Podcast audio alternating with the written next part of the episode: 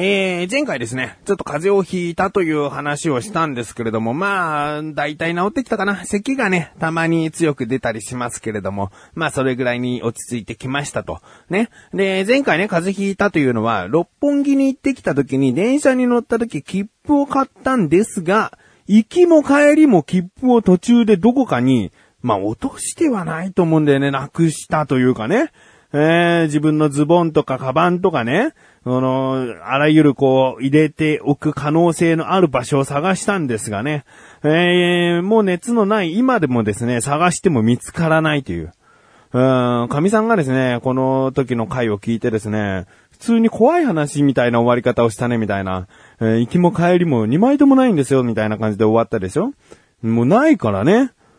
本当に、まあ、聞いてる人はまあ、落としたんでしょって思うかもしれないよね。えー、でも落とさないんだよな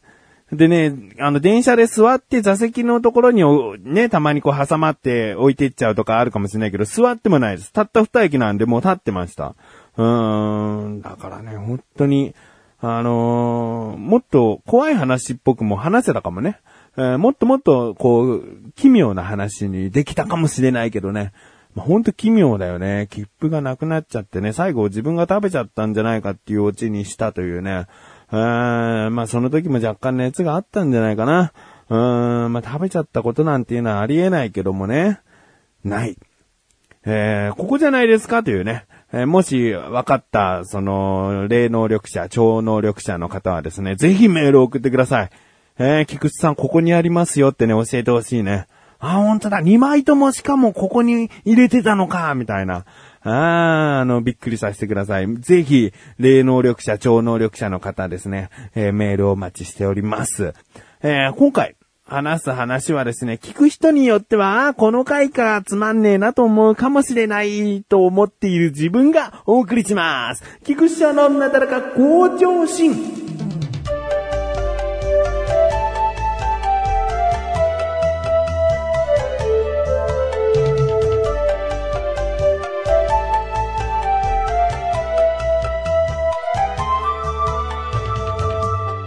えー、今回はですね、その熱が出た、ね、六本木に行ったという前日の話をしたいと思います。えー、何かと言いますとですね、僕はたまーに高校の時の友人とですね、えー、音楽スタジオに行ってですね、自分の作った曲をこう、歌って、えー、録音して、こうこうこうしたらもっと良くなるんじゃないか？ああ、そうか。もっと、こうしたら、えー、うまく聞こえるんじゃないか？みたいな、なんかそんなことをですね、えー、試行錯誤して、自分の作った曲を、え、より良くしていくということをですね、しております。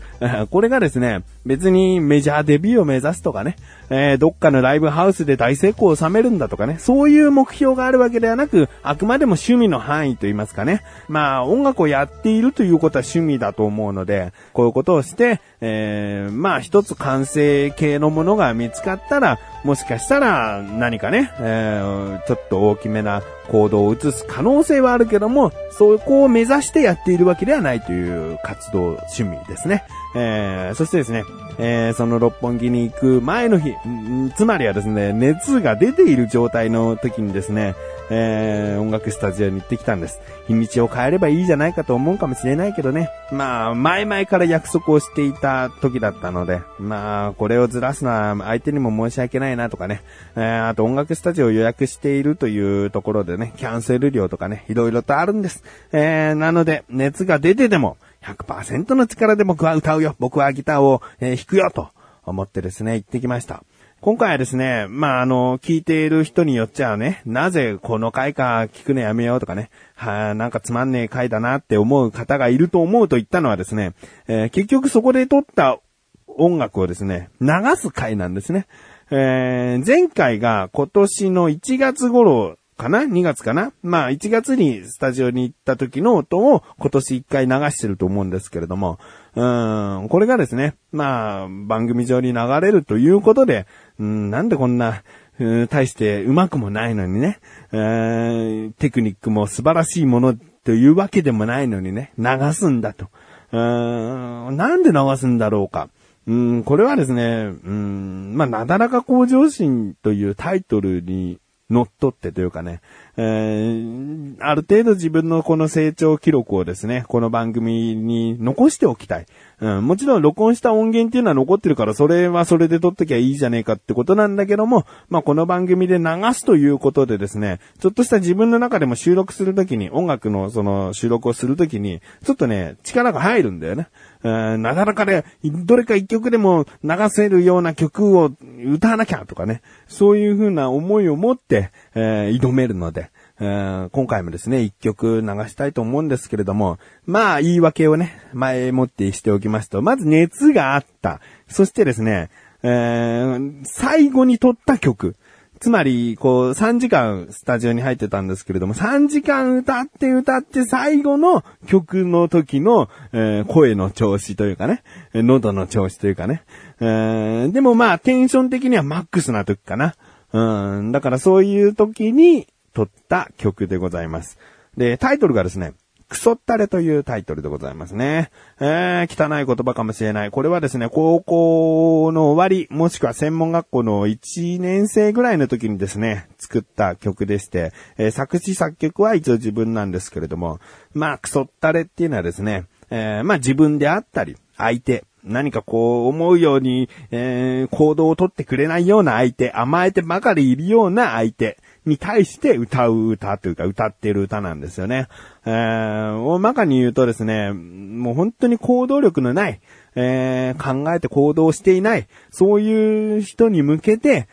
ある意味励ましの、クソったれだなお前はっていうような言い方だけども、それを、まあ、励ましの歌としてね、えー、受け取っていただきたいなというような、えー、歌詞ですね。えー、自分はあまり事実に基づいていない曲というのは書きたくないんですね。これはもう、あの、書いている時はですね、えー、ちょっと甘いんじゃないのかなと思うような人間がいたので、その人に向けてですね、えー、作った歌であるんですけれども、えー、マシュルじゃないですよ。ね。マシュルのことかなってね、思うかもしれない。いや、マシュルに当てはまる歌かもしれないけどね、えそういう歌でございます。えこの歌はですね、自分はギターは弾いておらず、友人がギター、そして僕はもう歌に集中して、え収録しました。えー、聞いてください。クソったれ。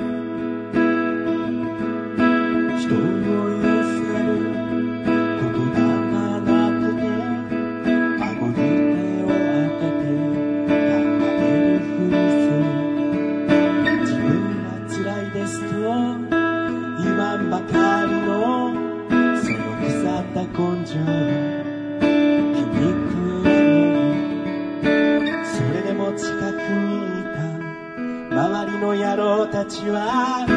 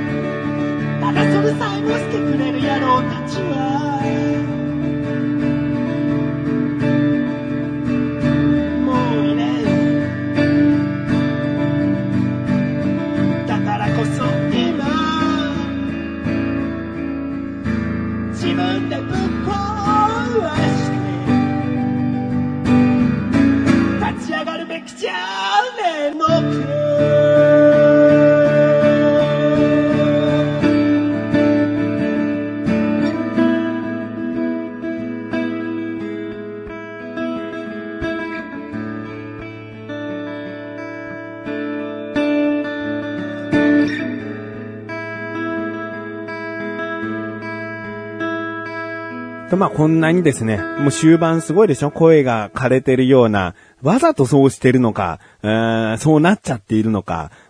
自分の中では頑張ってます。こうなっても大丈夫だよなーのレベルにしております。あの、声が変になっちゃってるところはね。うん決してね、本当に歌唱力があるとは自分では思ってない。何がダメなのかなってね、いつももう自問自答というかね、何年収録をしてきてもですね、もうずっと課題がある一方というかね、うんそんな感じですね。えー聞いてくださってありがとうございます。ここまでね、えー今声を届けられているということは途中で止めなかったということでね、えー歌詞が聞こえづらいなっていうところあったかもしれない。あのね、ちょっとギターとね、え歌声の音量のバランスがですね、うまく取れなかった部分もあって、何言ってんのかなとね、え気になるという方は歌詞を送ってもいいですし、まあ、多分いないと思うのでね、えまあ、あの、聞いてくださってありがとうございます。